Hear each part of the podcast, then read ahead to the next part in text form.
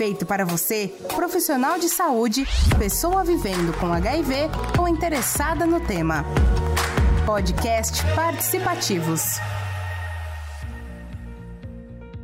Olá, pessoal, tudo bem? O meu nome é João Geraldo Neto e eu tô aqui no podcast participativo para o terceiro episódio dessa série muito bacana sobre prevenção e testagem do HIV. E eu, mais uma vez, estou aqui com esses dois super convidados, que é o Dr. Jussival Fernandes, que é um médico infectologista, e o comunicólogo, influenciador digital, Lucas Raniel, que está aí pela internet falando para gente sobre a vida com HIV. E eu gostaria de chamar vocês para poder falar um pouquinho sobre vocês dois, se apresentar para quem ainda não escutou os outros episódios. Lucas, começa aí por você. Oi, oi, gente, bem-vindos aí ao terceiro episódio da série Participativos. E queria me apresentar, sou Lucas Raniel, tenho 29 anos, vivo com HIV há 8 anos, sou psicólogo de formação e levo a pauta da prevenção combinada e minha vida com HIV para minhas redes sociais, que é arroba Lucas Raniel underline. Quem quiser já segue lá, já vamos trocar essa ideia aí para a gente acrescentar e somar aí na causa do HIV e AIDS aqui no Brasil. Arrasou! E o senhor, doutor Jussival, conta pra gente quem está ouvindo aí, quem é o senhor? Olá, João, muito obrigado. É, é sempre um prazer estar aqui é, discutindo sobre esse tema que é muito interessante e que agrega muito para muitas pessoas. É, meu nome é Jussival Fernandes, eu sou médico infectologista, trabalho com HIV há mais ou menos uns 20 anos. É, atualmente sou gerente médico é, de educação médica na, na GSK do Brasil. E vamos lá para um terceiro episódio aqui nosso é, para falar um pouquinho sobre HIV, sobre prevenção, sobre testagem. Vamos embora. E eu queria começar falando dessa vez com o Lucas Raniel. A gente vai entrar num tema um pouco mais pessoal, né? Que a gente sabe que hoje a testagem do HIV é a única forma de a gente ter um diagnóstico. Não adianta a gente ficar pegado a sintomas, tem que ser a testagem. E Lucas, eu queria saber de você, quando foi que você buscou a testagem? Você teve alguma, alguma, algum sintoma, alguma coisa assim? E como que foi esse processo de busca pelo teste? João, como eu citei no segundo episódio, né, no episódio anterior, eu não tive muita fala sobre a é, prevenção combinada, prevenção no modo geral, na minha adolescência, né? Então eu nunca pensei em me testar, tanto que o meu primeiro e único teste na vida deu reagente. Então eu nunca tive aquela experiência de tipo, ufa, deu não reagente. Então, assim, meu primeiro teste já deu reagente para HIV e sífilis de uma vez só. Mas eu tive sintomas de sífilis só que eu não sabia o que era, eu tratei com automedicação, que é uma coisa que eu não faço hoje, eu indico as pessoas também a não fazerem, que é aquela coisa tipo, ah, é uma dor de cabeça, toma medicamento, sabe? Eu, eu costumo tomar só o meu medicamento para HIV hoje em dia. As outras coisas eu costumo tomar um chá, uma sopa e por aí vai. Mas os sintomas não dá para falar, né? O que uma pessoa vai sentir, o que a outra pessoa vai sentir, porque é muito individual, cada corpo reage de uma maneira. Tem corpos, às vezes, que nem reagem às infecções, por isso que é muito importante a gente lembrar da testagem, para que a gente tenha uma rotina de testagem, né? A partir do momento que você inicia a sua vida sexual, já é importante você ter a testagem inserida na sua vida, que é uma coisa que eu não fiz, né? Eu fui fazer já com um estágio um pouco avançado aí da sífilis, que na época era uma sífilis perianal, que eu tratei por diversos meses como se fosse uma hemorroida, que eu pensei, ah, minha família tem hemorroida também, né? Aqui passa uma pomadinha. E na verdade era uma sífilis. Gente, não façam isso. O mais indicado mesmo é vocês irem até o sistema de saúde, procurar um médico, se testar. A gente tem que deixar um pouco essa ideia de lado de que ir ao médico é só quando se está doente. Não, gente, ir ao médico também é uma, um método de prevenção entendeu? Você ter uma rotina de testagem, um acompanhamento médico, é um método de prevenção, tanto fisicamente também como psicologicamente também. Então, assim, é muito importante a gente saber administrar melhor esse, essa máquina, né, que a gente chama de corpo, para a gente ter uma vida mais saudável e poder cuidar da gente também cuidar do coletivo, né? Me fala um pouquinho mais sobre o momento do seu diagnóstico. Como é que foi isso para você? Que sentimentos que vieram à tona e você teve que tipo de apoio nesse momento? Cara, assim, como costumo falar, foi babaides. é, foi assim, muito, muito maluco, porque como eu não tinha informação nenhuma sobre o assunto, a primeira coisa que veio na minha cabeça é, foi a morte mesmo, né? Tipo, eu perguntei quantos dias de vida eu tenho. E por aquele momento, aquele desespero todo, eu pensei realmente em acabar com a minha, com a minha vida, entendeu? Então, assim, é foi um momento muito tenso, que hoje eu costumo falar mais tranquilamente, mas foram momentos muito tristes, dolorosos, de culpa, né? Ah, eu acho que quem descobre o HIV na sua vida acaba trazendo muito a culpabilização para si.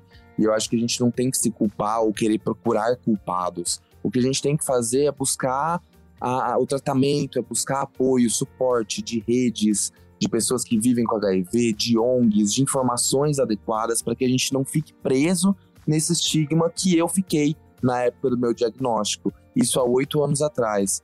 Então, assim, a gente avançou muito. E eu imagino você que há 20 anos né, atrás também.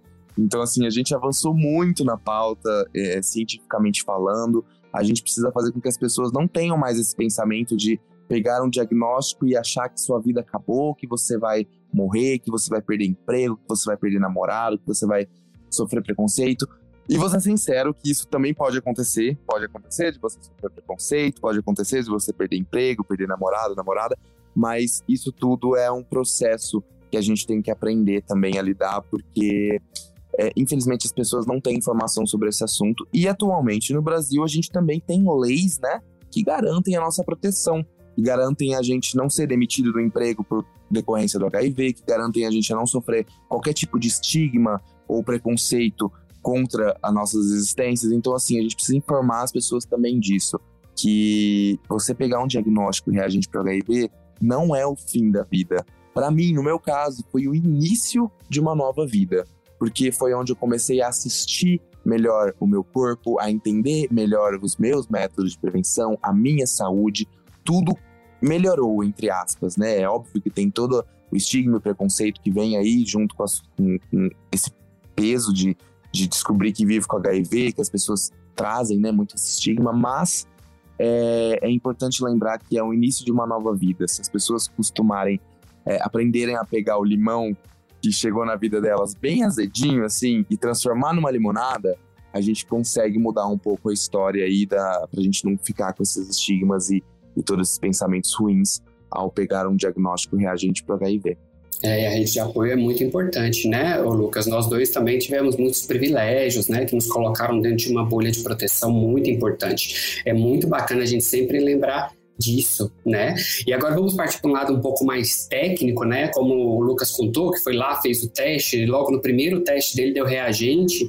Queria perguntar agora, doutor Josival, é, quais são os tipos de testes que a gente tem disponível hoje? Qual que é o método de detecção que eles usam? Olha, João, é, antes de começar a falar sobre esse assunto, eu quero resgatar um pouquinho do que você falou lá no começo, né? De que o Lucas também falou. Eu acho que assim, a gente tem que buscar é, sempre cuidado à saúde para não virar paciente. Né? É que vocês me entendem. É, então, assim, hoje em dia a gente tem vacina, protege contra algumas DSTs. Né? A gente tem métodos aí, o Lucas comentou muito bem essa parte que a gente evoluiu através de uma, assim, de uma estratégia é, de proteção, uma mandala ali de prevenção, desculpe, combinada. Então a gente tem que tentar se é, testar sempre e tentar não virar paciente, né? A gente não tem que é, assim só se preocupar com isso quando aparecer um sintoma. Você falou uma palavra que é muito importante, sintoma, né? Eu lembro que uma pessoa que contrai o HIV, por exemplo, ele demora em média de 8 a 9 anos para começar a apresentar algum sintoma. E a gente já tem trabalhos na literatura que quanto mais cedo a pessoa, após o quadro de, de infecção, ela inicia o tratamento, mais assim ela vai é, conseguir ter uma expectativa de vida próxima da população que vive sem o HIV. Então é fundamental que a gente, assim, é, uma vez que a gente tem ali é, uma situação de risco e a gente, dependendo do estilo de vida de cada um, isso sem qualquer julgamento, a gente sempre procure estar tá ali em dia com a nossa carteira de vacinação. A gente, eu falo que a testagem para HIV ela tem que entrar na rotina médica como os outros exames assim, de rotina, né? Assim, então, é, isso daí faz com que, com que a pessoa que porventura tem infelicidade de adquirir o HIV e que ela comece o tratamento numa fase bem precoce da infecção, ela vai ter uma expectativa de vida é, muito, sim, praticamente igual à da população que vive sem HIV.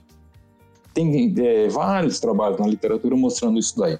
Agora, entrando especificamente ali é, sobre os testes, a gente tem muitos testes é, disponíveis hoje para HIV, né? tem vários tipos de testes. A gente tem desde autoteste, que é onde você retira o teste no serviço de saúde, você faz o teste na sua casa, ali tem as instruções, é, você pode fazer isso daí. É, o Brasil hoje, assim, o sistema preferencial, vamos dizer assim, ele é baseado na testagem rápida, né?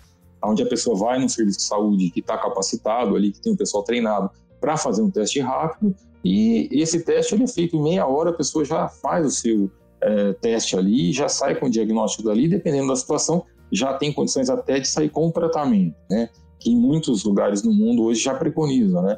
É, o test and treat, testar e, e, tratar, né? Então essa é uma estratégia que os serviços de saúde estão cada vez mais procurando, diminuindo aí o, esse ato que existe entre o diagnóstico e o início realmente é, do tratamento medicamentoso. Então, em, em, relação a teste, a gente tem uma gama de testes muito grandes, a gente tem os testes feitos em laboratório, né, que são os testes de sangue, esses testes, quando são feitos em laboratório, a gente precisa pelo menos ter dois testes para dar um diagnóstico, né? Colhidos em datas diferentes. A gente tem que sempre lembrar que a gente é humano e o humano está sujeito a algum erro. Então, porventura, um teste só de laboratório, eu não posso dar o diagnóstico. Vai que esse tubo tenha sido trocado por um infortúnio dentro do laboratório. Então, de preferência, dois testes colhidos em datas diferentes, no caso de teste laboratorial, né? E com técnicas diferentes, é, normalmente se faz um teste mais sensível e depois um mais específico, né? É, para o diagnóstico, ou o teste rápido, que na hora ali, isso a gente tem amplamente é, distribuído pelo Brasil, essa estratégia de teste rápido. A gente sabe que o Brasil é um país de dimensões continentais e tem locais no Brasil onde os pacientes, é, é as pessoas, né, não vou dizer paciente, que paciente é a pessoa que está doente, mas as pessoas têm um acesso bastante difícil ao serviço de saúde. Às vezes a pessoa tem que andar dois dias para chegar um, até um serviço de saúde. Então, o teste rápido ele facilita muito essa questão do acesso à testagem, né? Então, a pessoa vai ali, em meia hora ele já tem o teste, dependendo da situação, ele já tem condição de sair dali com o tratamento. Doutor, eu fiquei curioso aqui com uma coisa com relação aos testes de fluido oral, né, e que usam sangue. É, esses testes, eles verificam a presença do vírus, quer dizer que tem HIV no fluido da boca, né, na, na, na saliva misturada ali na boca, é isso? Não, João, é, essa é uma ótima pergunta. Na verdade, os testes que detectam a, o HIV por fluido oral, na verdade, eles detectam a presença de anticorpos que o organismo da pessoa produz, né, para combater o vírus. Então, esse teste ali de fluido oral, ele não está buscando a presença de vírus ali, sim de anticorpos que a pessoa possa ter desenvolvido contra o vírus. E doutor, vamos de polêmica, né? Porque tudo que tem muita pergunta, muita gente em dúvida, isso gera uma preocupação muito grande, que é com relação aos resultados falso positivo e falso negativo. É, em que casos que isso pode acontecer? Né? Em que casos que a, a, famosa janela imunológica pode, por exemplo, fazer com que a pessoa tenha um resultado negativo mesmo quando ela é, é foi infectada pelo HIV? João, essa é uma ótima pergunta, uma pergunta excelente. É, e isso tem muito a ver é, desde o começo da pandemia pelo HIV. Então, os primeiros testes que se tornaram disponíveis, eles não eram, eles não tinham uma sensibilidade é, tão alta para a detecção dos anticorpos do vírus. Então, se demorava mais tempo para a pessoa fazer o exame e esse exame acusar a presença dos anticorpos. Mas a gente teve uma evolução muito grande é, em relação aos exames, e hoje a gente dispõe de exames de quarta geração, que após 15 dias ele já dá ali uma possibilidade muito grande é, e já tem a condição de fazer o diagnóstico ali da presença é, de anticorpos contra o HIV e a pessoa recebeu o diagnóstico que ela é, é, ela é portadora do HIV. Em relação à janela imunológica, isso tem a ver, então, com esses primeiros exames é, que se tornaram disponíveis, ou seja, a pessoa estava infectada, tinha o vírus no organismo dela, mas o exame ainda não era capaz de detectar esses anticorpos. E com a evolução da tecnologia, dos exames laboratoriais, então essa janela, esse período ali onde a pessoa tinha o HIV no organismo, mas o exame não conseguia detectar a presença é, dos anticorpos, ela veio diminuindo. Então, no começo da epidemia, a gente levava até às vezes dois meses, o paciente se infectava até é, o aparecimento, até se falava em seis meses na época, mas hoje em dia, com os exames de quarta geração, após 15 dias, ele já pode vir a, a acusar um resultado reagente ou positivo. Então, essa janela imunológica se refere a esse período ali onde a pessoa ele vive com a doença, é, com presença do vírus no organismo, mas o exame ainda não é capaz de fazer essa detecção. Né? Então essa janela ela veio se encurtando cada vez mais. E lembrando que, que numa fase aguda, numa suspeita de uma infecção aguda, onde o paciente esteja algum sintoma, tem alguns sintomas, ou presente com alguns sintomas que nos remeta a uma infecção aguda pelo HIV, o exame ideal é a gente pedir o exame que procure o material genético é, do vírus HIV, que é o PCR, é a reação em cadeia da polimerase, que vai fazer a, a detecção ali da presença do vírus circulando. E esse exame é o que primeiro a gente tem condição é, de fazer a pesquisa do vírus e é o primeiro que a gente tem condição de fazer para dar um diagnóstico é, com uma especificidade muito alta em relação ao HIV. Não sei se eu consegui responder a contento a sua pergunta, João. Arrasou, doutor, foi demais, completíssima e é o que todo mundo precisa ouvir nessa angústia, nesse momento de angústia que muitas vezes cismam né, com essa ideia de, de janela imunológica. Mas muito obrigado. E com relação ao teste, doutor, quando eu fui diagnosticada mais de 14 anos, apesar de já viver com HIV há 20, é, eu levei um mês e meio para ser diagnosticado. Hoje, com os testes rápidos, realmente diminui muita angústia da pessoa, né? O, entre o teste e o resultado era, eram períodos bem mais longos, né? E eu queria fazer aqui uma pergunta que ainda sobre os testes, é com relação à disponibilidade. Esses testes todos que a gente falou, de terceira, de quarta geração, eles estão todos disponíveis no Sistema Único de Saúde? Olha, o sistema único de saúde ele trabalha assim com é, estratégias de, vamos dizer assim, de saúde pública, né? Então hoje é, o teste que é mais utilizado é o teste rápido, né? Na verdade são dois testes. Eles usam um teste que tem uma sensibilidade maior, né? E uma vez que é, funcionaria ali como uma triagem, né? Então uma vez que esse teste ele venha positivo, eles na sequência ali no mesmo momento eles já fazem um teste confirmatório. Então essa é hoje em dia basicamente a estratégia é, priorizada aí pelo serviço de saúde no Brasil. Em serviços privados é, ou em outros serviços também a gente dispõe dos testes laboratoriais. Só faço a ressalva de que teste laboratorial a gente sempre tem que colher, é, em caso de ter um exame que venha positivo, a gente precisa colher uma segunda amostra, né, para a gente ter certeza e confirmar esse diagnóstico por conta de algum erro, de algum falso positivo, de alguma troca até eventual de um tubo dentro do laboratório inadvertidamente. Isso pode acontecer. É, então, assim, testes laboratoriais sempre dois, colhidos em datas diferentes, de preferência até dois exames com técnicas diferentes, já que a gente tem a oportunidade aí de é, ter vários testes disponíveis hoje em dia para fazer diagnóstico de HIV. E é preciso ter prescrição médica para fazer esses testes lá no postinho?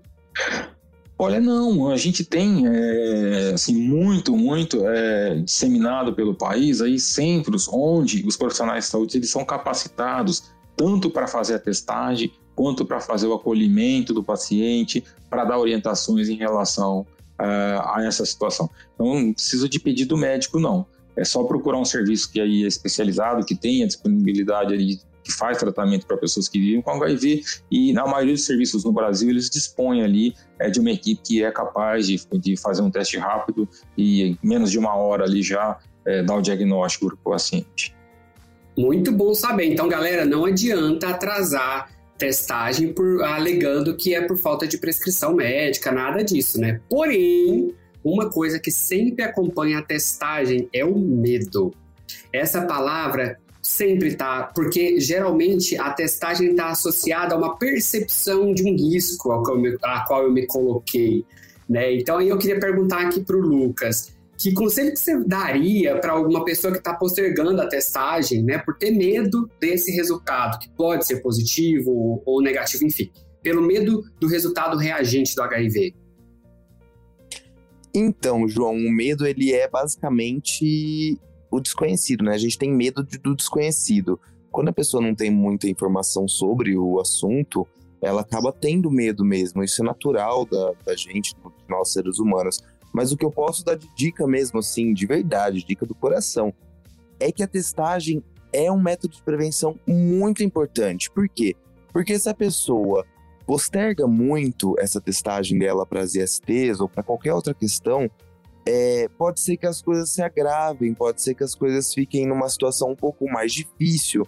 entendeu? E a gente sabe hoje em dia que quanto mais cedo você diagnostica é, uma IST ou HIV e você trata ele, mais cedo você vai ficar bem. Ou no caso do HIV, mais cedo você vai se tornar indetectável, que a gente já sabe que é igual intransmissível, sabe? Então, assim, a gente precisa falar para as pessoas que a testagem não é um, um motivo de afastamento, de, de, medo. A gente tem medo porque ainda é uma pauta que a gente não está familiarizada, né?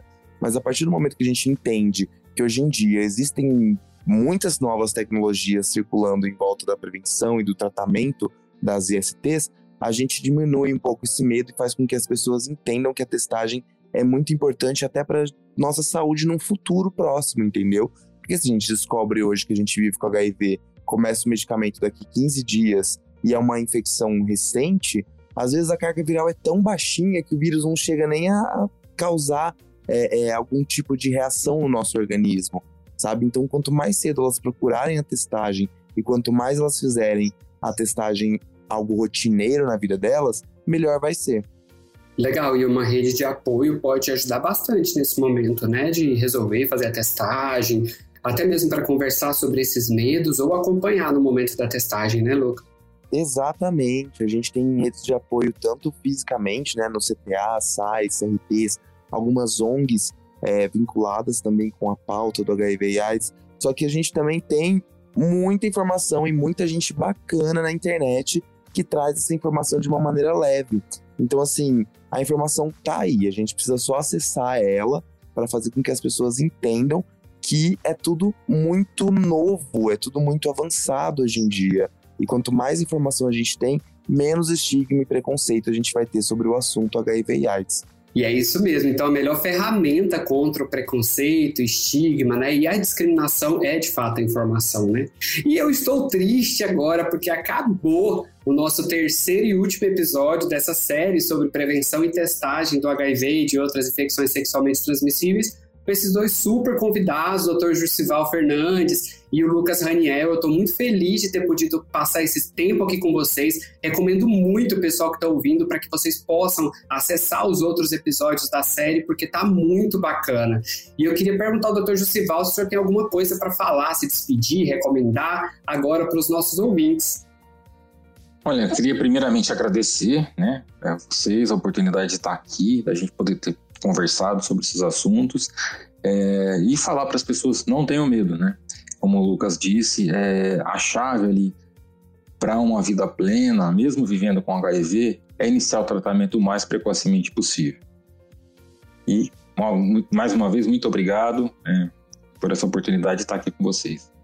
Muito obrigado, doutor. Foi realmente uma honra te escutar, viu? Lucas, dá um tchau aí pro pessoal. Bom, queria agradecer a oportunidade de estar aqui mais uma vez no Participativos, trazendo bastante informação para vocês. É, fiquem atentos às redes sociais Participativos. As minhas redes sociais também, quem quiser seguir lá é lucasraniel, que vai ter muita coisa bacana e interessante. E como o João já disse, se vocês não escutaram os outros episódios, já escutem, que tá por tudo. E vamos construir um novo, uma nova comunicação, né?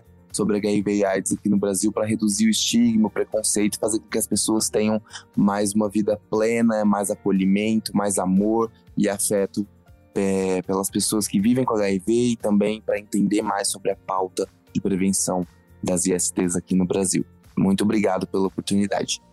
É isso mesmo, pessoal. Muito obrigado novamente. Convido todos de novo a poder acessar o nosso conteúdo que já foi gerado, um conteúdo de qualidade com gente muito bacana. Um grande beijo para vocês todos e a gente se vê. Tchau, tchau.